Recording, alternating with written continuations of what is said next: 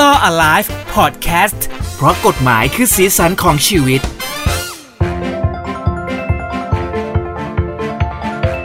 ถึงเวลากลับมาเจอกันอีกครั้งหนึ่งแล้วนะครับสำหรับ Law Alive เพราะกฎหมายคือสีสันของชีวิตนะฮะทาง h o o d i podcast com นะครับแล้วก็ช่องทางต่างๆ ในการฟังพวกเราด้วย รายงานตัวกับเจพัสวัตพัฒนาเทียนะครับ รายงานตัวด้วยครับ ผมชาติชาติพรบารมีนะครับ หรือทนายชาตินะครับ วันนี้ ครับ ชวนพี่เจคุยเรื่องสีสันของชีวิตเป็นสีเขียวๆแดงๆอ่ะโคมเขียวโคมแดง เลย มากันแบบว่าตามข่าวเลยนะฮะเพราะว่าเป็นเอ่อเหมือนประเด็นประเด็นหนึ่งที่หลายๆคนก็พูดถึงเหมือนกันสำหรับคุณบุ๋มปนัดดาวงผู้ดีใช่ไหมฮะคุณทนาย ใช่คที่รั เขา บ ได้รับการร้องเรียนมาจากหนึ่งสาขาอาชีพนะฮะที่เรากำลังจะพูดถึงกัน นั่นคือเกี่ยวกับเรื่องของการค้าประเวณีใช่ไหมพูดไม่ไม่ผิดเนาะ บางคนก็ไม่ยอมรับว่าเป็นอาชีพอ่ะพูดก่อน แต่ อืมอืม แต่ อืม บางคนก็บอกว่าอยากให้มันได้รับการรับรองเป็นอาชีพ อืมนะฮะตามข่าวเลยเนี่ย คุณบุ๋มเขาก็แชร์แชทที่มีคนส่งมา อันนี้คนนี้เขายอมรับเลยครับ ส่งมาอ่าแชทมันก็มีข้อความประมาณว่าพี่หนูทำงานเป็นสุพินีนะคะ เป็นนักข่าวด้วยนะ อยู่ถนนราชดำเนิน แล้วเขาก็ตอบไปว่าครับ ซึ่งเป็นแอดมินนะผมก็ยังถามคุณทนายเลยบอกว่าเออทำไมเขาตอบว่าครับเนะเป็นคุณบุ๋มก็บอกเป็นแอดมินนะฮะ เออเออเขาก็บอกต่อว่า แต่เขาหวงที่ไปขายตรงนั้นก็ไล่ แล้วจะมาตบ หนูไม่รู้จะไปขายที่ไหน เพราะตามร้านก็ปิด หนูว่าอยากจะไปขายที่ถนนราชดำเนินอีก อันนี้น่าจะรายได้ดีห รือเปล่า ก็กลัวเขาขู่ถ้ามาอีกจะตบอีก หนูไม่มีที่ทำงานพี่ หนูเลี้ยงลูก ลูกหนูมีหลายคนตอนนี้ลำบากมาก ถ้าหนูไปขายถนนเอ่อราชดำเนิน พอจะช่วยให้หนูไปขายที่นั่นได้อีกไหมคะ นี่ถามพี่บุ๋มเหมือนแบบ เหมือนพี่บุ๋มเป็นเขาเรียกอะไรอ่ะ เป็นคนดูแลพื้นที่แถวนั้นเลยอ่ะ เป็นคนดูแลคิ นึ ว กออกปะ แต่ว่า เออ เหนืออื่นใดก่อนนะขอบประเด็นแรกที่อยากพูดก่อนคือเกลียดเสียงพี่เจเมื่อกี้มากเลย ไม่เราอ่านต้องต้องเอาให้อิน แล้วต้องเหมือนใส่คาแรคเตอร์ตัวละครลงไป เออ ก็คือพี่บุ๋มเขาก็เอามาแชร์ใช่ไหมอันเนี้ยในในพวกโซเชียลมีเดียของเขาบอกว่า ใช่ เป็นข่าวดังเลย เออเขางงมากว่าอยู่ดีๆ ก็มีเอ่อน้องที่ประกอบอาชีพโสเภณีอย่างเงี้ย ส่งเข้ามาว่าไม่มีที่ทำกินอยากให้พี่บุ๋มช่วยแล้วฉันจะไปช่วยได้ยังไง อืม เอ่อ ซึ่งท้ายที่สุด พี่บุ๋ม ใครที่สุด เออ พี่ ยั บุ๋ งไง มก็แนะนำไปบอกว่าแบบให้ลองไปประกอบอาชีพอย่างอื่นดูไหมไปขายออนไลน์ตอนนั้นเราก็งงว่าพี่บุ๋มหมายความว่า ไม่ ให้เขา ขา ไป ย ขายออนไลน์ แต่ว่า ให้เปิดเพจ ไม่ใช่แต่จริงๆพี่บุ๋มเขาหมายถึงว่า ให้ไปขายของออนไลน์พวกแบบ เออ หาสินค้ามาขาย แต่ตอนแรกเราก็งงว่าทำไมพี่บุ๋มให้ไปขายออนไลน์อ่ะ เอ อให้ไปขายสบู่ที่พี่บุ๋มขาย อะไรอย่างนั้น อะไรดีบุ๋มก็ว่าดี ผมก็เอ อคราวนี้ เราก็เลยจะมาคุยเรื่องนี้เนาะเออ ใช่ใช่คราวนี้พี่บุ๋มอะเขาก็มีประเด็นด้วยนะว่าเขารู้สึกว่ามันถึงเวลาหรือยังที่เรื่องเนี้ย ควรจะได้รับการยอมรับแล้วก็ทำให้ถูกต้องตามกฎหมาย อืม แต่ก่อนจะไปถึงตรงนั้นอะเรามารู้กันก่อนไหมพี่เจว่า ปัจจุบันกฎหมายมันเป็นยังไง เออ มั เกี่ น ยว ค กั รอบ บคลุมถึงไหน ใช่ คือจริง ๆ เรื่องค้าประเวณีเนี่ยมันมีมาตั้งแต่แบบ อันนี้ไปลองศึกษาอ่านมานะ ตั้งแต่ยุคแบบอยุธยาอะไรอย่างนี้เลยอะแล้วก็แบบ ชอบชอบมากที่คุณเอ่อธนาชาติศึกษาเรื่องเกี่ยวกับการค้าประเวณีมานะ ศึกษา จากอยุธย า จากอยุธยาครับ ในยุคของแม่การะเกดอะ เออเขาว่ายังไงบ้าง ก็ก็มีมาตั้งแต่ยุคนั้น แล้วก็มาเฟื่องฟูจริง ๆ เนี่ยในยุคของยายแฟง ที่อยู่ตรง หือ สำเพ็ง ซึ่งเป็นจุดกำเนิดของโคมเขียวโคมแดงเลย เพราะว่าเหมือนตรงนั้นเขาจะต้องติดโคมทาสีตึกเป็นสีอะไรแบบเนี้ยเขียวๆแดงๆอะไรอย่างเงี้ย อ๋อเหรอ ใช่เป็นเป็นจริงๆก็คือโคมเขียวนั่นแหละตรงสำเพ็ง ครั ก็ บ คือเป็นจุดกำเนิดที่คนเรียกว่าเอ่อซ่องโคมเขียวประมาณเนี้ยนะครับ อืม อืม แล้วก็ตรงนั้นอะตรงเยาวราชอันนี้เล่าเป็นเกร็ดความรู้ให้คุณผู้ฟังก็คือว่า ถึงขนาดว่ามีการสร้างวัดด้วยเงินบริจาคจากเอ่อผู้หญิงโสเภณีเนี่ย เหรอ ใช่ชื่อว่าวัดคณิกาผลก็คือนำ อ๋อ เงิน คุณคุณอืมอืมอืม ใช่นำเงินจากการเอ่อขายประค้าประเวณีเนี่ยมาสร้างเป็นวัดขึ้นมาเลยทีเดียวนะครับ ก็เป็นเป็นเครื่องยืนยันได้นิดนึงว่าสมัยก่อน จนถึงปัจจุบันมันก็มีเรื่องนี้มาตลอด แล้วก็มีความขึ้นฟูด้วยเป็นธุรกิจบริการอันดับหนึ่งเลยทีเดียวนะครับ อืม คราวนี้ในมุมของกฎหมายอ่ะมันก็มีการพัฒนามาเรื่อยๆนะครับเอ่อตั้งแต่กฎหมายฉบับเดิมหลายสิบปีละจนมาถึงฉบับใหม่ล่าสุดก็คือปีสองห้าสามเก้านะครับ ก็ โอ้โห เรา ล่าสุดนี้อัปเดตสามเก้าหรอ ใช่นะเท่าที่เท่าที่เช็คนี่ก็คืออัปเดตสามเก้า เขาเขาไม่อัปเดตกันเลยอ่ะ ครับ สามเก้านี่มันกี่ปีแล้วอ่ะยี่สิบกว่าปีแล้วนะ เท่านี้ต้องต้องลองเช็คดูก่อนว่า เราเห็นการค้าประเวณีในรูปแบบไหนบ้าง แบบแรกก็คืออ ม เหมือนเป็นพวกที่ยืนตามท้องถนนนะ ใช่ ก็อาจจะแบบเป็นฟรีแลนซ์อ่ะ ไว้ไม่ได้ เออเป็นฟรีแลนซ์ยืนกวักมือบกมืออะไรก็แล้ว แต่ เอ ซึ่ง อเออ ในในกรุงเทพเราเนี่ย เราก็จะมีหลายจุดที่เรารู้เลยว่ามีน้องๆฟรีแลนซ์ทำงานอยู่เยอะ รู้รู้กัน ใช่ไหมฮะ อืม ซึ่งตรงเนี้ อย ย่างเช่นที่ลาดดำเนินเนี่ยที่เขาบอกเนี่ย ถูกหรือแถว ส่งสปอตมาเนี่ย แถวแถวลุมพินีอะไรแถวนั้นนะครับ อ่า อืม คราวนี้เอ่อพี่เจคิดว่ามีความผิดไหมการที่น้องๆไปยืนเตะเตรอยู่ตามท้องถนนแล้วก็รอทำงานอะไรแบบเนี้ย ส่วนตัวเราว่ามันต้องผิดสิเพราะว่ามันไม่ใช่อาชีพที่ถูกต้องตามกฎหมายป่ะมัน ใช่ไหม มันไม่น่าจะถูกอ่ะ แต่กฎหมายเนี่ย กฎหมายใหม่นะบอกว่าไม่ผิด ถ้าเกิดไปแค่ยืนเตะเตรอย่างเดียว ก็คือไปแต่งตัวสวยๆยืนยืนเหมือนจะเป็นฟรีแลนซ์แต่ยังไม่ได้ทำ อืม ทำอะไรเลย ความผิดจะเกิดขึ้นต่อเมื่อเขาได้เริ่มเข้าไปชักชวนให้ซื้อบริการแล้ว เช่น เออ เอิ่มน้องทำอะไรได้บ้าง แล้วก็บอกว่าน้องทำนู่นทำนี่ได้ แนะนำตัวว่าหนูชื่ออะไรพี่ไปกับหนูไหมหนูคิดราคาเท่าไหร่อะไรแบบเนี้ย หรือว่าลบเล้าควงแขนแบบ เอ่อพาหนูไปเถอะอะไรทำนองเนี้ย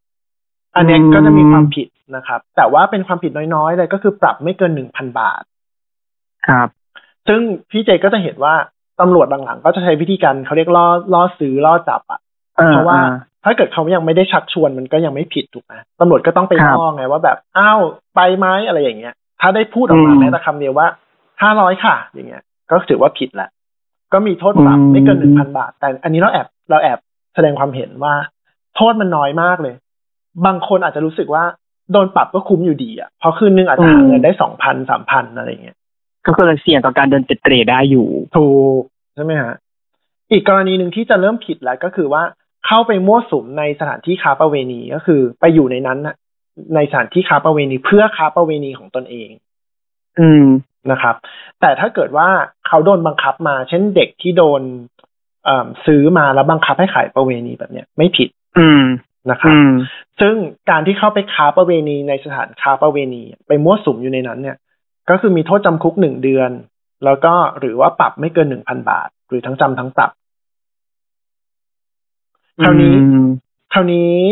เอ่อโทษเนี่ยมันจะไปหนักกับผู้ที่เป็นธุระจัดหา หรือว่าเป็นเจ้าของสถานค้าประเวณีมากกว่า อืม หมายถึงกฎหมายใหม่เนี่ยจะไปเน้นลงโทษบุคคลสองกลุ่มเนี่ยก็คือคนที่เป็นธุระจัดหา คนที่เป็นเจ้าของค้าประสถานค้าประเวณี เจ้าของเนี่ย อืม รวมไปถึงเจ้าของผู้ดูแลผู้จัดการผู้ควบคุมนะครับ โทษก็คือจำคุกตั้งแต่สามถึงสิบห้าปี แล้วก็ปรับตั้งแต่หกหมื่นถึงสามแสนบาท อืม ถ้าเกิดว่าในสถานค้าประเวณีนั้น มีผู้เยาว์โทษสูงขึ้น อืม ไปตามลำดับ ครับ เออยิ่งเด็กก็ยิ่งโทษสูงขึ้น อืม ทีนี้ก็กลับมาเรื่องว่า แล้วในมุมมอง เราจะมานั่งคุยกันเล็ก ๆ เนาะว่าจริงๆแล้วมันควรจะทำให้มันเป็นสิ่งที่ถูกกฎหมายเลยไหม เรื่องของข้อดีข้อเสียที่มันเกิดขึ้นกับอาชีพนี้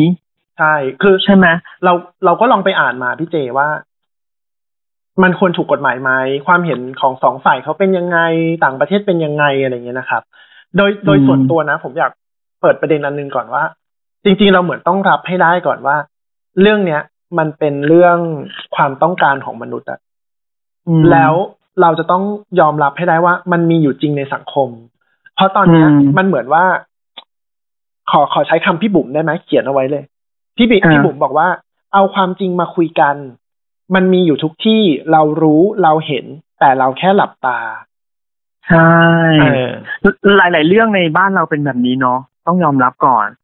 ใช่ไหม ใช่ แล้วแล้วเดี๋ยวนี้มันไอการค้าประเวณีมันไม่ได้จำกัดอยู่แค่ผู้หญิงแล้วด้วยอะ่ะ เดี๋ยวนี้มันมีผู้ชาย แล้วก็มันเกิดขึ้นเยอะมากด้วย ใช่ไหมถูกป้ะเราก็ต้องยอมรับกันว่ามันมันมีทุกเพศทุกวัยจริง ๆ อ่ะ อย่าง มันมันก็เลย บางทีเราได้ยินข่าวว่า ทีมลงไปตรวจที่แหล่งท่องเที่ยวบางแหล่งอะเราไม่พบ อืม การค้าประเวณีเลย เออ อันนั้น อ่ะ แล้วทำไมวันที่เราไปมันมีวะ อืม ถูกไหมเพราะฉะนั้น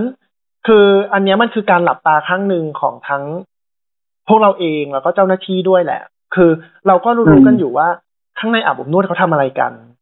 ถูกไหม ใช่ เรา ถู รู้ๆกันอยู่ว่า เบื้องหลังของการเต้นอาโกโก้หรืออะไรพวกนั้นเขาไปทำอะไรกันต่อ เรารู้กันหมด แต่ว่า เราไม่ยอมรับว่ามันมีอยู่จริง เราเรานำเรื่องศีลธรรมขึ้นมานำว่ามันผิดศีลธรรม อืม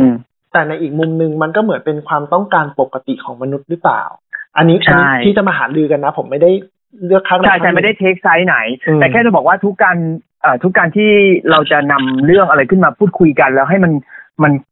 เกิดขึ้น โดยที่มันมีเรื่องของศีลธรรมเข้ามาเกี่ยวข้องเนี่ย มันก็จะมีทั้งผลเสียและผลดีเกิดขึ้นเหมือนกันนะอย่างหลาย ๆ ประเทศที่เรื่องนี้มันเป็นเรื่องถูกกฎหมายนะอย่างที่เนเธอร์แลนด์อย่างเงี้ย ใช่ เขาก็มีเลดเลดไลฟ์โซนของเขาซึ่งเฮ้ยมันกลายเป็นสถานที่ท่องเที่ยวไปเลยนะ คือ ถูก ไม่ใช่แค่ ไม่ใช่แค่คนที่จะไปซื้อบริการอย่างเดียวถึงจะไปที่นั่น แต่กลายเป็นนักท่องเที่ยวก็ไปเพื่อดูเป็นสีสัน เพราะว่ามันยังไงมันก็ถูกกฎหมายอยู่แล้ว คือ คุณใครซื้อคุณก็ซื้อ เพราะมันก็เป็นเรื่องของคุณส่วนตัว แต่ว่าคุณก็ต้อง มีกฎหมายที่เอ่อคุ้มครองทั้งผู้ซื้อแล้วก็ผู้ขายด้วย เรื่องของโรคติดต่อต่างๆ ที่มันจะต้องอามีถุงยางอนามัยหรืออะไรก็แล้วแต่ที่มันเกิดขึ้นมันมันก็เป็นมุมหนึ่งที่เกิดขึ้นเหมือนกันถูกไหมา ถูกอย่างที่พี่จะยกตัวอย่างเนเธอร์แลนด์เนี่ยครับ ก็เคยดูสารคดีของคุณพี่กรุณาบัวคำศรีผมชอบมากเลยขอบอกไปทางนี้นะครับ ก็คือว่าเอ่อเขาจะมีการดูแลผู้หญิงค้าขายบริการอย่างดีมาก ก็คือจะมีการตั้งคล้ายๆ เป็นเหมือนสมาคมอะไรอย่างเงี้ยเนาะแล้วก็ อืม ในห้องขายบริการเนี่ยจะมีปุ่มกด ในกรณีที่ อืม โดนลูกค้าทำร้ายร่างกายหรือใช้ความรุนแรงเนี่ย เขาสามารถ เออ กดปุ่มอันนี้ได้ทันทีก็จะมีเหมือนเหมือนคล้ายๆพวกเอ่อ security guard เนี่ย วิ่งเข้ามา เออ ได้ทันทีมาช่วยเหลือ อีกส่วนหนึ่ง เออ ก็คือกฎหมายบังคับเลยว่าการขายบริการต้องสวมถุงยางอนามัยเท่านั้น ถ้าไม่สวมเนี่ยเอ่อผู้หญิงขายบริการสามารถปฏิเสธการขายบริการได้ทันที อืม นอกจากเนี้เขาก็จะมีการเสียภาษีอะไรต่างๆ ที่ถูกต้องด้วย แล้วก็มีกระบวนการตรวจตรวจโรคสม่ำเสมอสุดๆเลย อืมแล้วแล้วดูเหมือนว่าในหลาย ๆ การวิจัยรีเสิร์ชต่างๆ ประเทศที่เรื่องพวกนี้เป็นเรื่องถูกกฎหมายอะเรื่องของเอ่อคดีข่มขืนอะไรพวกเนี้ย มันก็มีอัตราแนวโน้มลดลงด้วยนะ ใช่ เท่าที่เคยอ่านเจอนะฮะแต่นั่นแหละผลเสียนี่เราพูดถึงผลดี แต่ผลเสียมันก็อาจจะมีอยู่ ซึ่งหลาย ๆ คนก็อาจจะคิด คือคือในมุมขอ ต่าง งในมุมของคนที่เขาคิดว่าเรื่องนี้ยังไม่พร้อม ที่จะให้เกิดขึ้นในบ้านเรา โอเค อันดับแรกสุดเลยที่คนชูประเด็นขึ้นมาก็คือเรื่องศีลธรรม เรื่องทาง อืม ศาสนาบ้านเราเป็นเมืองพุทธ อันนี้ก็ต้องเข้าใจอะนะครับ อืม อ่าอันต่อมาก็คือเรื่องโรคเอดส์หรือโรคติดต่อทาง เพศสัมพันธ์ เพศสัมพันธ์ต่างๆ แล้วก็เอ่อบางบางคนคิดว่าการที่ทำให้อาชีพเหล่าเนี้ย เป็นอาชีพที่ถูกต้อง มันเป็นอาชีพที่รายได้ดี อืม มันจะทำให้เด็กๆอ่ะ เยาวชนเนี่ย เกิดความมัวเมา ไม่ว่าทั้งชายทั้งหญิง หมายความว่า อืม เด็กที่อาจจะมีโอกาสด้อยด้อยโอกาสห น่อย มีการศึกษา อ่า ที่ อ่า ด้อยหน่อย ก็จะรู้สึกว่างั้นฉันไปขายบริการดีกว่า ได้เงินเยอะด้วย อันเนี้ยก็เป็นมุมมองที่ดีนะ ที่เขาเขาแชร์กัน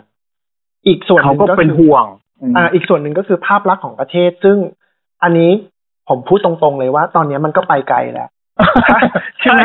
มันบียอนไปแล้วอะ มันบียอนไปแล้วคือคนพูดถึงไทยแลนด์อ่ะในหนังนะในหนังสากลที่เราดูดูๆกัน ทุกคนก็จะชูประเด็นเรื่องนี้เลยเนอะเรื่องผู้หญิงขายบริการ ใช่เรื่อง sex เรื่องเซ็กส์นะครับ อืม บางคนก็บอกว่ามันมีแค่ไม่กี่ประเทศเองนะที่ยอมรับเรื่องนี้ได้ อันเนี้ยก็เป็นมุมมองทางฝั่งที่เขาคิดว่าเรายังไม่พร้อม อืม สำหรับฝั่งที่คิดว่าอยากสนับสนุนเรื่องเนี้ย นอกจากสิ่งที่เราคุยกันแล้วก็คือว่า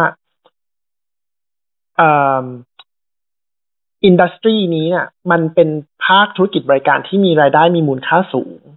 อืม มันควรจะได้รับการทำให้ถูกต้องตามกฎหมาย แล้วก็จับบุคคลที่ประกอบอาชีพเนี้ย มาตรวจร่างกาย เข้าระบบ เออ